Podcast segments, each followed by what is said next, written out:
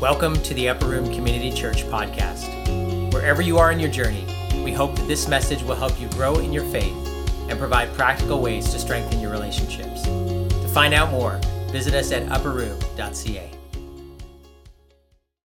We are, uh, if you're new joining us or uh, you just forget everything that happened seven days ago, which I know happens to all of us, uh, we are in a series called I'm Not Okay, and we're actually bringing it to a close this morning.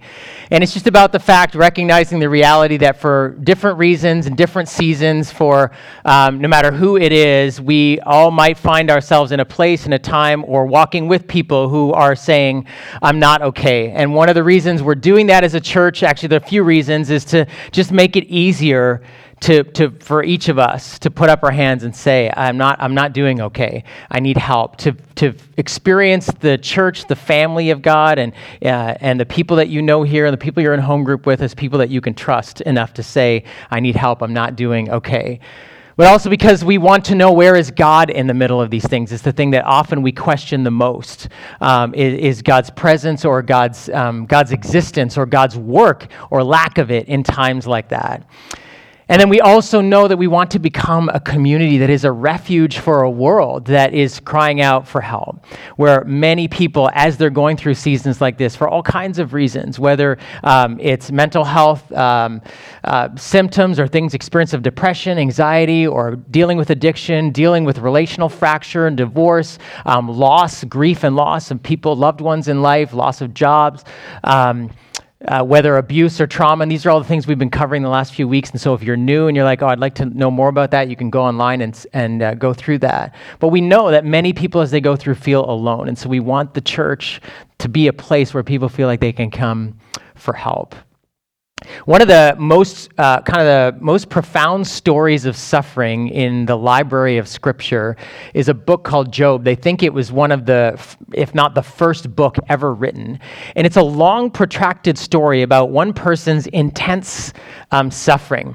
And there's a lot of questions that um, Job, as he's going through suffering, is wrestling with. Questions that even if you're not a person of faith or you have never read the book, you would say, yeah, okay, uh, you know, questions like where is God and how do I deal with this and how come this is happening to me and what is is there such a thing as evil and is this evil that's being done to me or is God doing this to me or how does he dealing or not dealing with the evil that's going on? But one of the interesting themes if you read the book a few times that you will notice that most of the pages are filled with is about the friendships or the relationships that Job has with people around him um, as he's going through this suffering. And it's actually a very uh, insightful description of what to do or maybe what not to do for each other as we're trying to learn how to be good friends and family to one another as we walk through sa- suffering and pain. What's interesting in it um, is that the first few days when Job's friends find him in this really bad situation, I won't go through all the details, but he's in a rough spot. And the first thing they do, it says, is that they just sit down with him and cry. They don't say anything. For seven days, they just sat with him. It says they tore their clothes. It was a symbol of sort of sharing someone's grief with them, like uh, ashes on your head, torn clothes, saying, This is not good. It was a visible sign of suffering. And so they see their friend who's in a really bad place, and they instinctively, intuitively do the right thing. They move towards him, they rip their clothes with him, they put ashes on their head, and they sit down with him and they cry. And then they open their mouths, and everything goes south. And for about 35 chapters in this book is the back and forth of the friends giving advice, trying to explain to Job what is going on and what he should do. And this is really important for us to think about, friends, as we want to be a family and a community to each other. As we have people, undoubtedly, that in our lives, close to us, that we work with, that we go to school with, that we, um, you know, eat meals with, we share a house with, we share a bed with, who are going through difficult things. And how do we actually um, be good friends, be family to them, and use words that can help? And the, the truth is, as we've said kind of throughout this series, is that we don't really know how to do it well. And in fact, even as the church, we can do it even worse because we bring God into it. And this is actually one of those, the books describes these friends who know God and are trying to explain to Job the reasons for his suffering and where God might be. And, and if you read how they respond to him, it kind of falls into four different categories that I wanted to, to talk briefly about today. Um, one of the approaches and responses to people who are suffering, as one of Job's friends, kind of takes the sort of the moral judgment which is you must have done something to deserve this. You must have done something to deserve this. I mean, these kinds of things and, and the serious stuff you're dealing with and how bad it is, I mean, that doesn't happen to people unless you probably did something to deserve it. Like, you must have done something. Like, okay, it's, a, and okay, search your mind. They're like going at, the one friend is going after Job over and over. Think about it, think about it, think about it. This isn't the way the world works. Bad things don't happen to righteous and good people. So bad things are happening, which means you're probably not righteous and good, or you think you are, but you're a mess. And this is one of the approaches. And so Job gets in this argument with him about trying to say, no, I'm not. Like, I didn't do anything. I didn't, okay, I'm not perfect, but to deserve this, I didn't, I didn't do that. And that can be one response, a sort of moral judgment. Another response that we see in the book of Job is, is one of his friends over spiritualizes it. Oh, this is a spiritual mystery. And he starts talking about the beginning of the world. And it's kind of philosophy and spirituality mixed together. You ever have friends like that? And you're like, no, you're that friend. No, I'm just kidding. We, look, we all do it, okay? And, and he starts telling the story about the, how the beginning of the world was formed and the stars in the sky and all. And it's very, very spiritual and very philosophical. And Job is sitting in dust and ashes, going, not helpful, and arguing with him.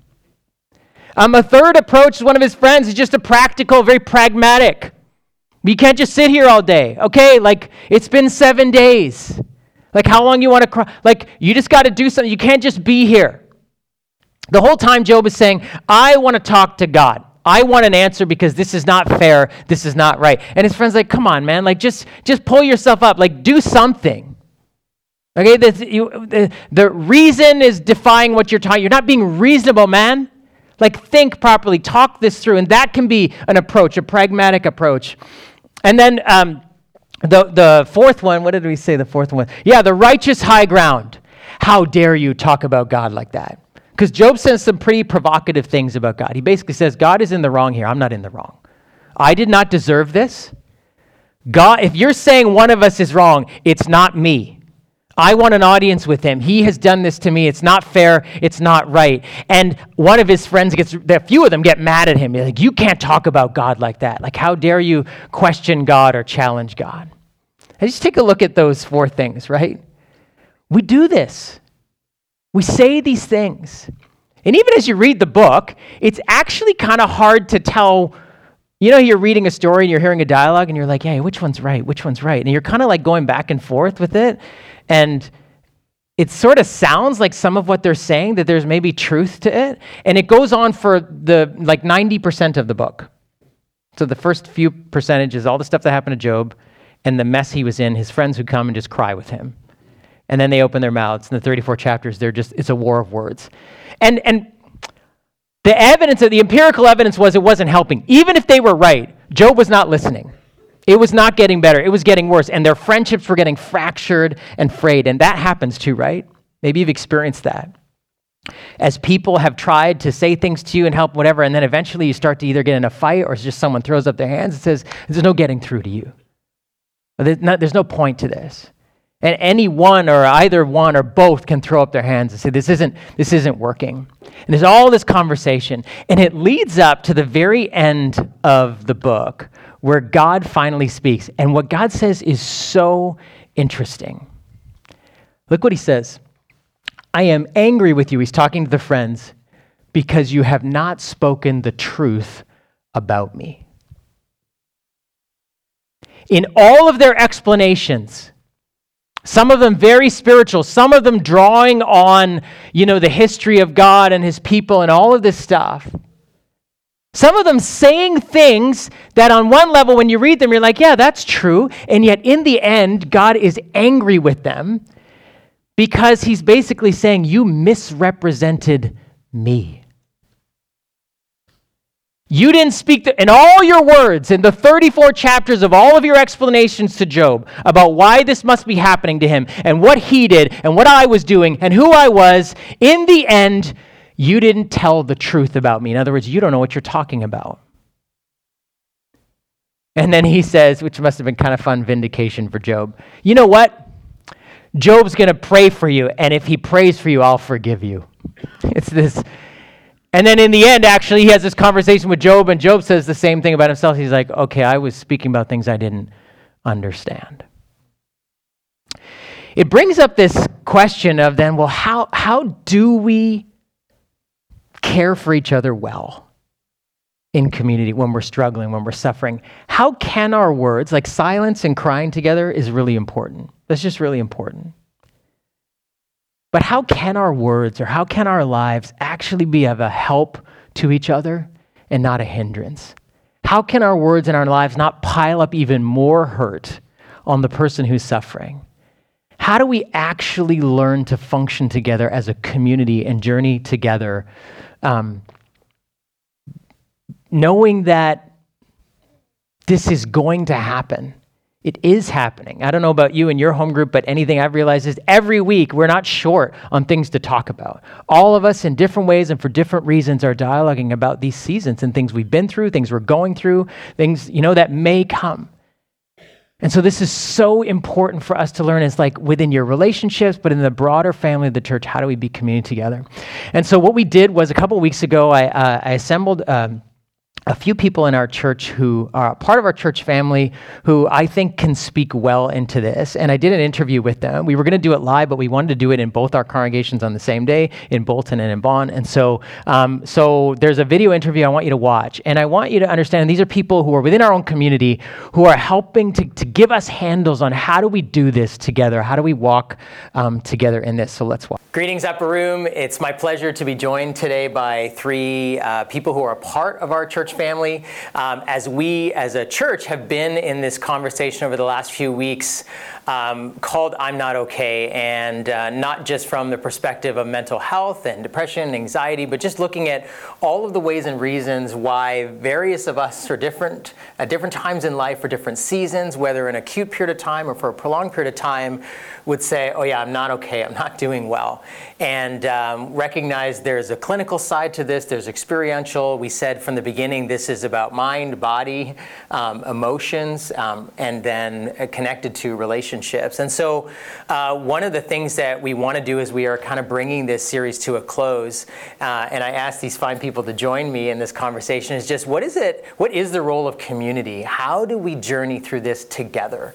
Um, and so each of the people that are going to talk today have interacted with this uh, in different ways, personally, vocationally. And so I'm just going to ask them initially just to introduce themselves and a little bit about how they've come into contact um, in their own lives with the people they've worked with in terms of people that say, yeah, I'm not okay, uh, whether from specifically from the mental health side or just even in terms of interaction with the people that you have uh, journeyed with. So, Tim? Yeah, well, I've spent. Uh, 30... Well, your name first. I'm Tim, Tim yeah. Huff, and uh, I'm fairly new to the church the last couple of years. Uh, but I've spent the last 33 years in full time ministry, and predominantly among uh, people who are street involved or homeless, uh, hidden homeless for many years, and who would definitely say they're not okay. Hmm.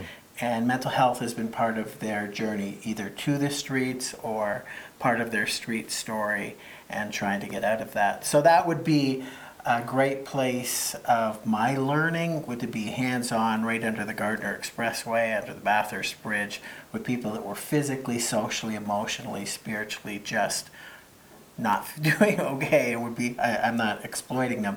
They would say so. Mm. so and then I've out of that I've written a few books. One's called Bent Hope one's called Am I Safe for kids and adults and and those would kind of expose um, how I am uh, kind of speaking to those issues. Yeah. And are you still, what, what are you doing right now? So now I, am with Youth Unlimited, and uh, as I had been for many years. And uh, I run a program called the Compassion Series, which is basically the last book and resource section we uh, put together is called Am I Safe? Hmm. Which is about how do we actually, parents and teachers and families and grandparents, walk along children as they're uh, dealing with fear and anxiety. That's great. Yeah, yeah, so that we've sent out a resource sheet, but that would be one you could add to that list for sure. Thanks, Tim. Robin? Um, I'm Robin Godber. Uh, so I started my career as a child and youth worker and worked in schools and group homes. And then um, after about five years of that, I, I, I work with teenagers, by the way. Uh, so after a few years of that, I realized I wanted to go back to school and become a therapist. Um, so I did that. And over about the last 10 years, uh, I've really focused on working with teenagers and young adults, um, 11 to 22. For a while, I was going into foster homes and um, meeting with teens in foster homes who were going through stuff where they would, you know, also say, I'm not okay and really been through some tough stuff.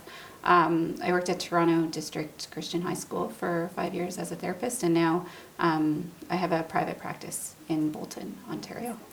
Great, thank you. Uh, my name is Rob Kademi. Um, I've been attending Upper Room for about eight years, and I'm on the Elders Board as well. Um, I guess my journey with mental health um, up to about five years ago, probably didn't understand it at all. Um, I, I, figured we're all kind of depressed and we all have something. Plus, I'm um, I'm Gen X too, so and, and I work for my own for myself, self-employed. So when someone would try to call in with a mental health day, it would be like, I don't think so. Get get to work. Mm-hmm. Until about four or five years ago, um, I was actually painting Larry and Joanna's house, and uh, Sunday during the day, my mind was all cloudy. Um, Monday morning, I wake up, it's worse. I woke up late. And I just remember sitting on the edge of my bed and not being able to focus, not sure what day it was. Um, my hands were shaking. I was like, oh man, I, I got to get down to, to Joanna and meet her, right?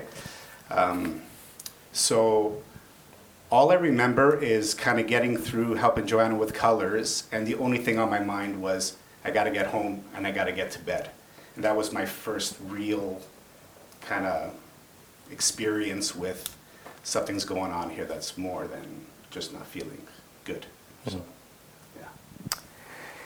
Yeah, so I think, you know, as we've talked about this, thank you all for, for being willing to be a part of this. Um, there's lots of um, reasons for uh, how people would get into this, uh, and then the times there's no uh, predictability to how someone will find it, or like Rob, you talk about a day, or you talk about someone living uh, in, in a condition that is perpetually going to drive them there. And I know the, the research studies, and we've referenced CAMH quite a bit, but the linkage between mental health and um, people on the street and homelessness and that is, is so strong.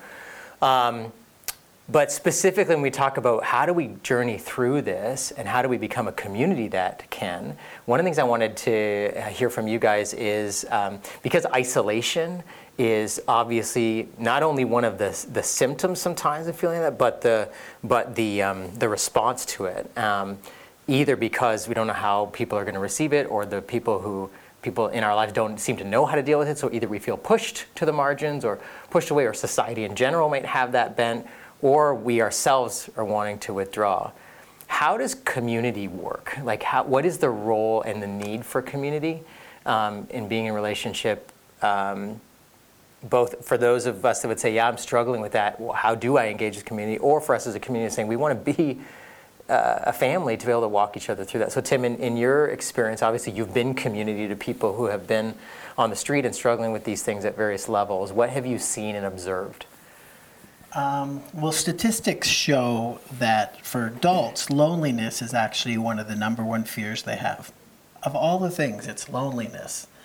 And so presence is part of that. We have to work out what presence means, though. Mm. We don't come in with a God complex ourselves and our pride is full and I'll be present and I'll do more than be present, I'll fix this. Mm. So that's that would be one of the uh, areas. I think that um, across the board, from ages five to seven and eight to 11, teenagers and adulthood, I'm sure you found this, that peer rejection is also a number one fear. And mm. so acceptance, no matter where we're at and how we are, is another one, another important piece of the puzzle. So we walk into the journey with other people, perhaps not having all the answers, especially a church community, but deciding to be present. And then the last piece I would say is that compassion is at the center. And that starts with understanding the etymology of the word compassion, which is to endure or suffer with.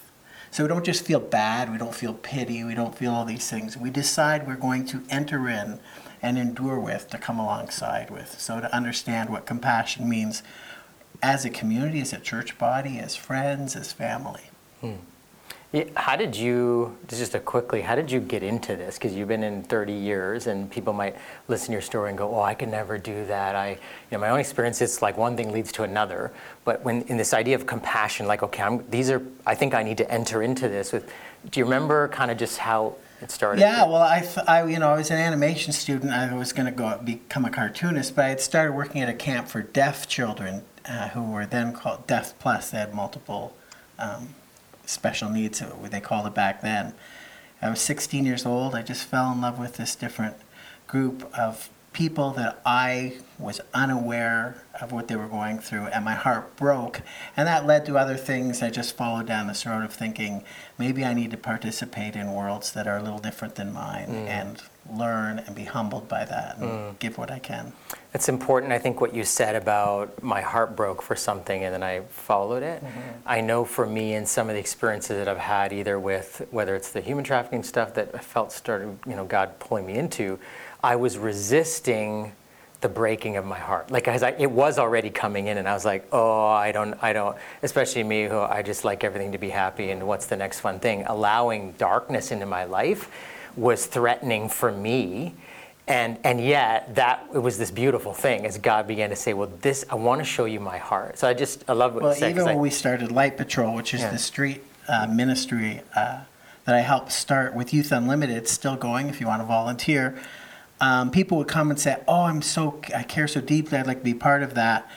But I don't know anything about street culture. I don't know about the drugs. I don't know about um, sex trafficking, all that kind of stuff. And we would be like, if your heart is soft and gentle, we can teach you the mm. culture of street. That's good. We can't teach you to have a gentle, soft heart. Yeah, that's good. And just to, to close that, for some of you, some of this may be just God breaking your heart and saying, I want you to get closer to this. And so that's something to pay attention. You may not know how it's all going to look like, or especially for some of you students you're saying, well, how does this work? It's not up to you to figure out, is this a career? It's just, as you said, you do the next thing, and God is working in that. So, Robin, what about you? And, and obviously, in terms of private practice, but you worked in high schools and certainly with young people, and as Tim talked about, the dynamic of peer acceptance, mm-hmm. like friends are everything for people in that stage. So, even if you were to talk to people, say in the ages of the people that you work with between 15 and 22, mm-hmm. what encouragements would you give around community, or what have you seen works um, in that or is needed? Um, I guess I was thinking about this uh, just from a counseling perspective. Like all our training, like you're talking about, is um, around the relationship, right? Like I took a whole course on, they called it the working alliance or the therapeutic relationship, and it's all about building a connection with somebody. So, really, um, such a focus on the relationship. And as I've been thinking about this, as we've been doing this whole series, um, community versus counseling, they're so different.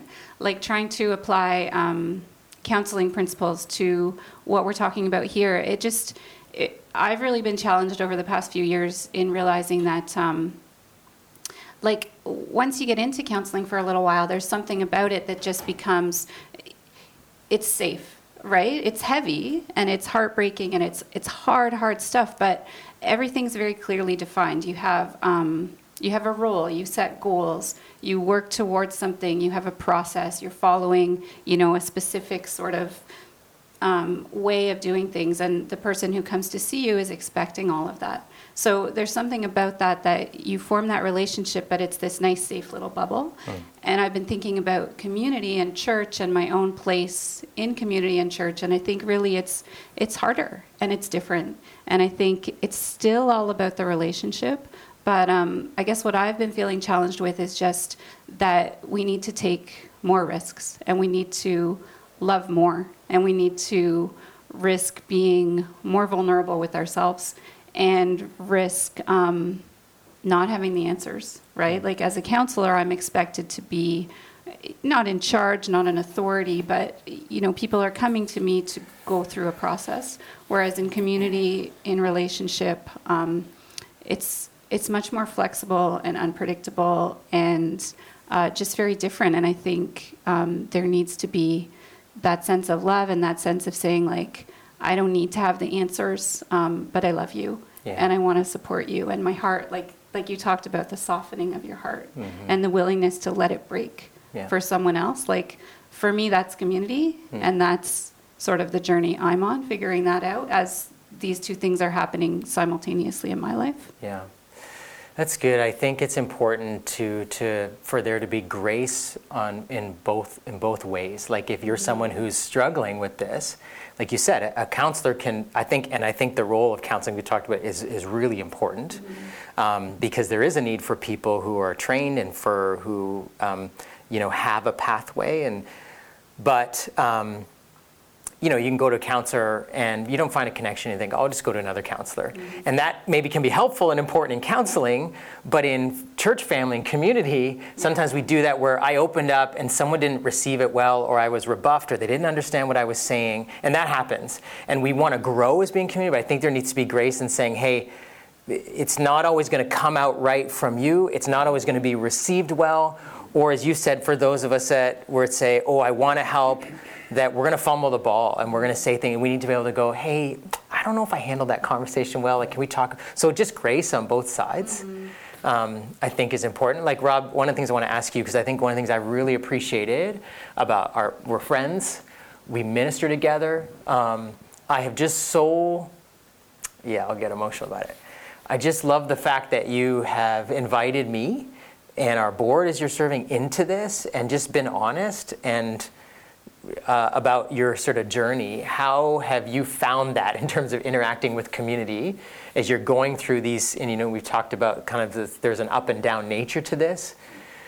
Um, yeah, what has it been like for you to be in a church family, to be open, to be open with peers, with friends, and Not easy. yeah, Um, it's been good. We have an amazing, amazing church with amazing people.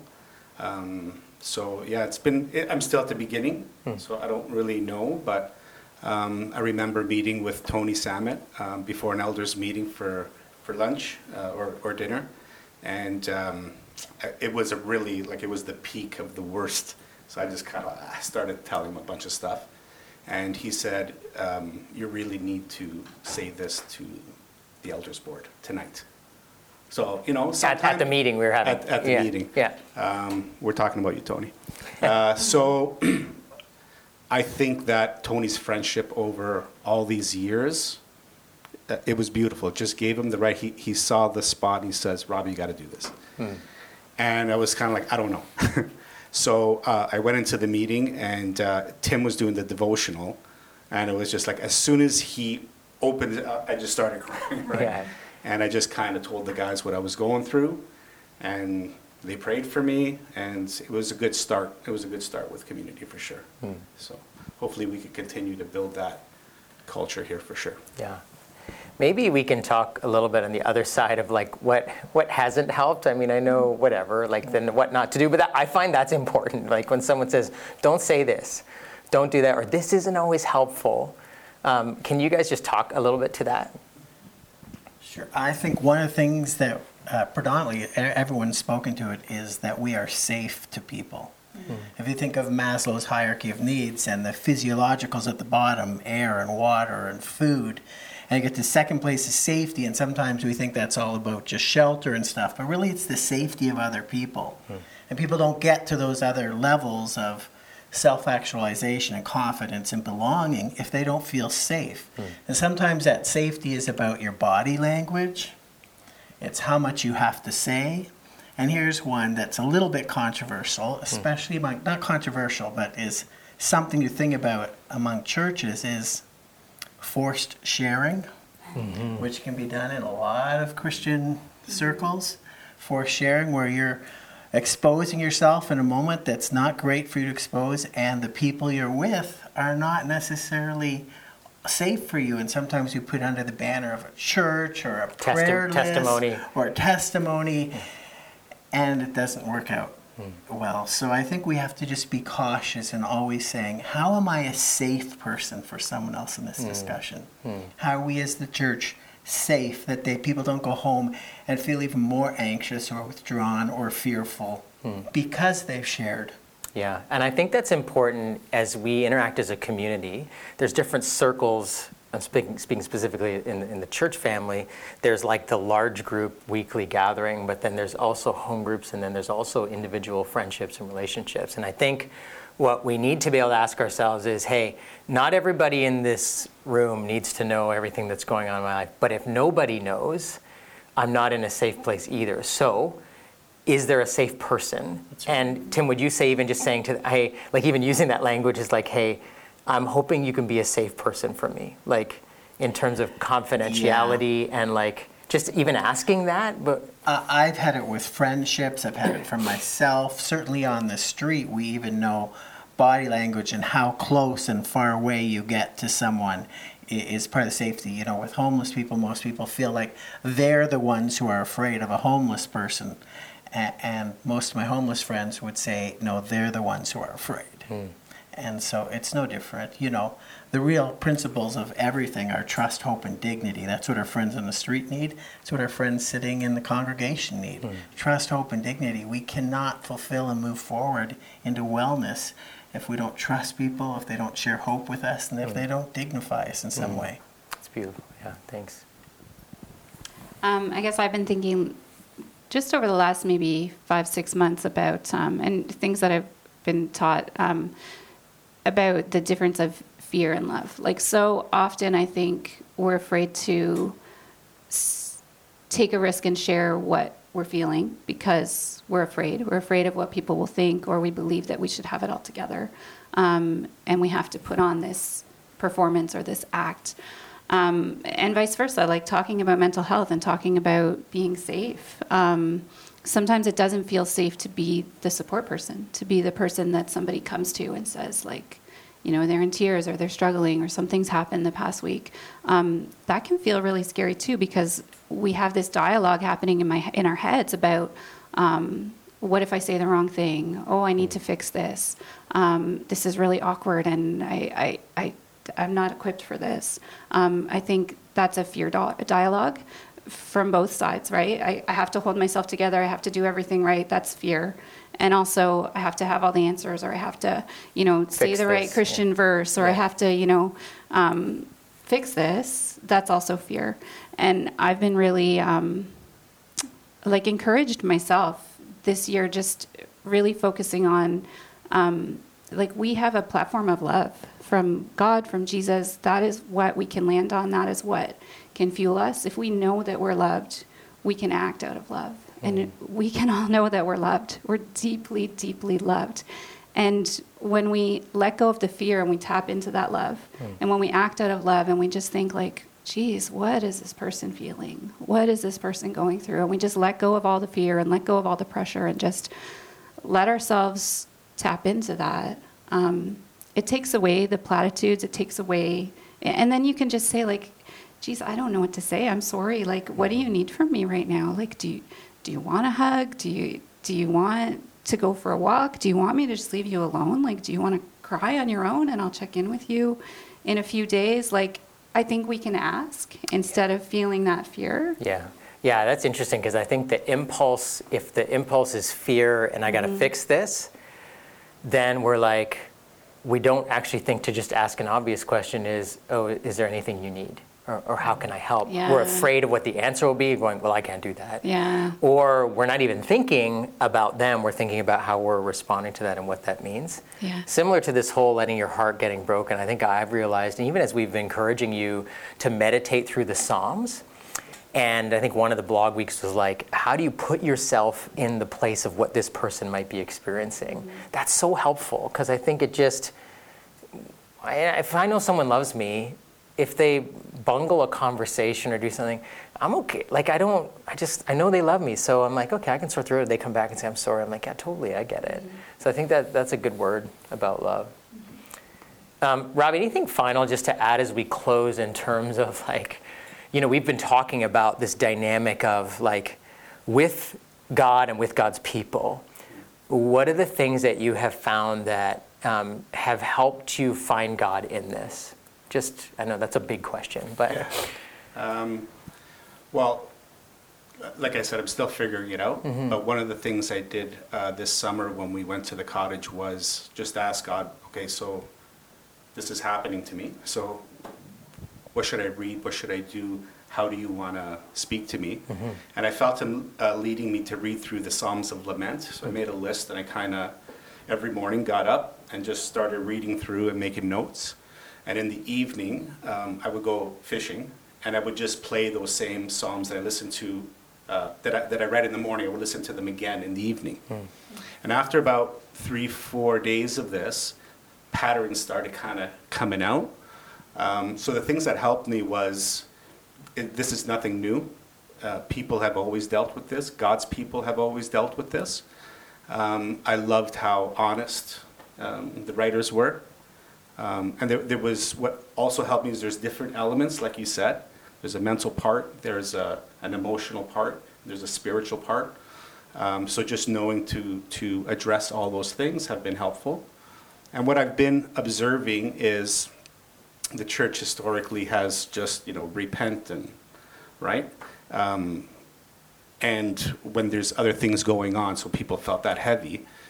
For my experience, um, there are times where I've been confronted where the scripture says repent. So that actually is still a reality. And I'm sorry for all the people that have been, you know, hit with that in a way that's not appropriate. Um, but God wants me to take care of my mind, my body. Um, but every psalmist and every psalm was like, you know, when I confessed not my sin, my bones ached within me. So there's something about that where we have to, you know, come back to God, surrender again, confess again. So that's always a part of it, right? Yeah. But there's a lot of parts to it, which I'm figuring Yeah. out right now. So. That's good. And I want to end with that because I think one of the roles, certainly when I know people who have helped me through dark times, they asked good questions. And they weren't leading me somewhere. Like they weren't trying to set me up to ah, drop a, a bomb or throw a Bible dart or something. They were genuinely, to your point, they're entering into where I'm at. They really do love me, but they are asking me good questions. And I think one of the questions to ask each other is hey, is there something you're hiding? like from God or whatever that you need to get to, to, to confess. Also, is there something you need? You know, what do you need right now? Um, there's something. Is there something I can join you in? Is there? You know, I think so. I realize the more we're free, and as you said, Robin, the love of God for us, the more we're free to enter into where the other person is at, the more we feel like, oh, I think I actually want to know, and I'm going to ask better questions around that. Um, you, the great thing about the fact that all three of these people are in our community is they didn't know this, but this is an open invitation to talk to them about about these things, and just ask, you know, and they're going to appropriately share or what they don't want to. I think that was a good word, Tim, about about where we feel safe and. Um, but uh, just to encourage you that this is something we are doing together as a community. You're not alone in this. And so I hope, as Tim talked about, trust, hope, and what was your last one? Dignity. Dignity, yeah. That we would continue to be growing and becoming um, a community like this. So thanks so much for your time. Thanks for joining us. All right. Hopefully you uh, felt like that was some wisdom God gave you through some of the people. Um, in our in our faith community. And uh, as I said, for some of you that are just entering into our community today, you're going to want to go back over and listen to some of this stuff. Um, but as we close, and the band's going to come up and, and just lead us in a song of response, um, I guess I wanted to leave you with something. It's been six weeks. Um, kind of journeying through this for some of you i know it's like oh i'm so glad we're done like it's heavy um, and at the same time, you know, like there's no way to put a bow on something like this, and that's not our intention. Our intention was actually to become more of a community that is able to talk about this. But as you, um, wherever you are, okay, so if you're someone who would say, yeah, I'm not okay right now, or you're someone who is connected with someone, or you'd say, well, I don't, I don't connect with this at all. Here's my encouragement to you you need to own your own journey in this. And uh, one of the things that Brett Ullman said a couple weeks ago that I think is applicable to all of us I cannot just stay where I am. Okay? If you say, I don't get this, I'm sorry, you cannot just stay where you are. Okay? Because the people around you need you to grow in your ability to love them better. That's just part of what we need, right? If you say on the other extreme, I am so stuck, you know, that was one of the things that Brett talked about, is feeling so stuck, shut in his house for five months.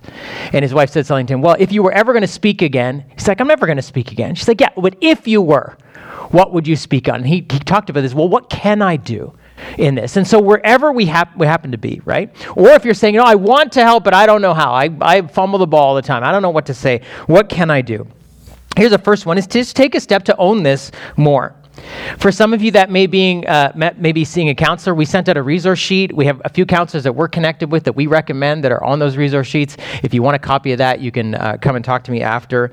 Um, Robin talked about taking a risk in friendship, being willing to risk and say, okay, as I said, it, everybody in my faith community doesn't need to know what I'm going through, but if nobody knows, that's not good. So, who could I ask to be a safe person for me? And, and that's a risk involved in that. Or you have seen someone who is struggling and you need to take a step towards them and say, hey, are you okay? You don't have to let me know, but are, are you, I don't want you to be alone in this. How can I help? Um, prayer yourself. Rob talked about just going into the Psalms, you know, talking about the community dynamic, but fishing. I mean, for some, for me, that's closer to hell than to heaven. But hey, if you, wherever that is for you, right, that place. And he said, I just read and reread and reread and then put it on the Bible app, right? And I always said, like, there's whatever accent you want people to read the Bible to you, like whatever gets through to you, just repeat it, repeat it, repeat it. Scripture becomes to get into you and it brings you to God. Um, and then some of you just may need to re-listen to this stuff again. Secondly, can I say this? We need to grow as asking better or more questions of each other. I'm convinced this is just a life skill that most people don't have. Um, it's something I've tried to grow in and learn in, but Jen and I will often comment. We'll be out for a night with somebody or friend or whatever. We say, they didn't ask us a single question in two and a half hours. I know everything about their life. I know their, their parents' names. I know what's going on in their family. I know their siblings. I don't even think they know if I have a sibling. And I don't take offense at it. It's just, I just note, I'm like, we're not good at it. And I honestly think it's not because we don't care about each other.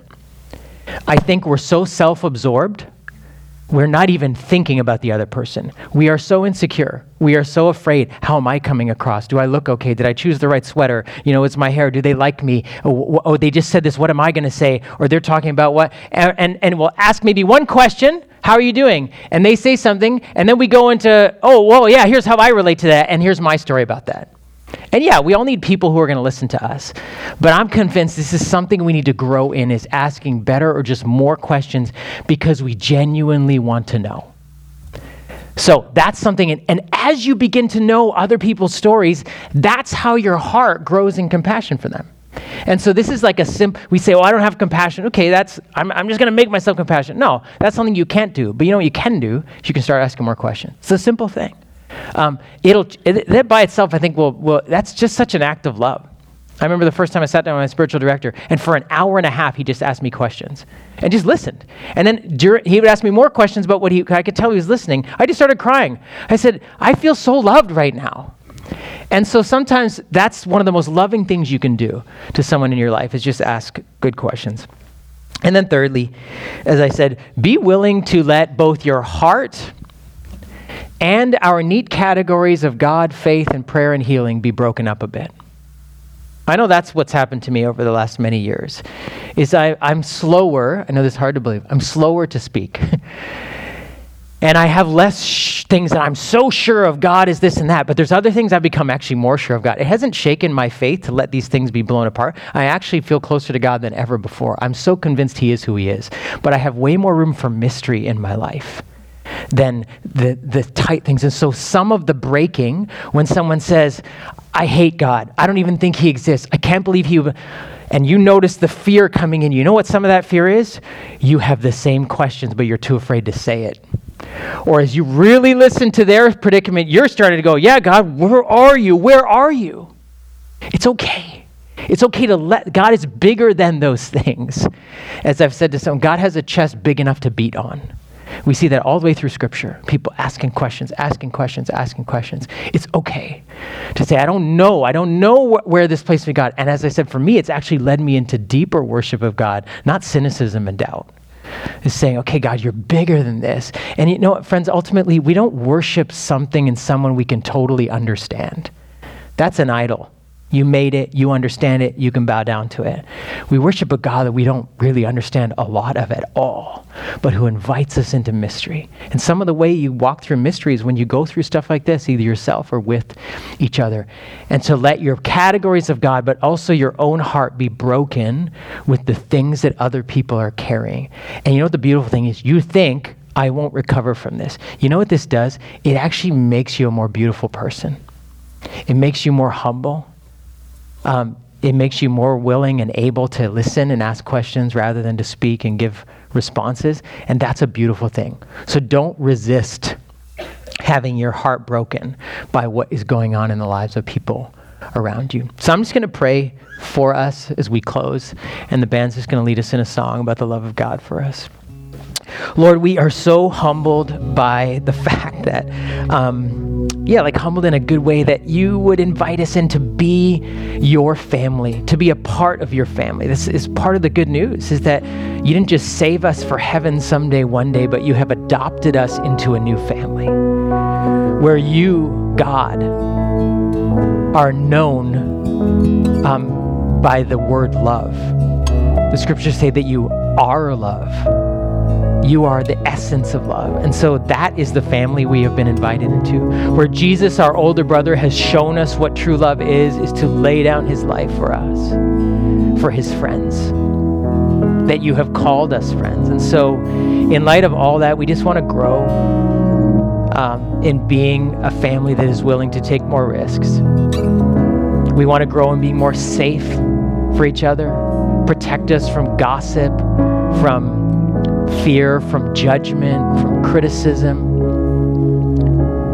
Help us to know how to bring each other to you. Lord, continue to shape us to be a community that reflects your heart, your love to each other, and to the world around us that is, is so desperate to experience true love, unconditional love, and a love that changes us from the inside out. So lead us even as we continue to sing to you this morning and as we've begun this journey these last few weeks, I pray that it would not end in our hearts, that you would continue to be working in us and through us. In your name we pray. Amen.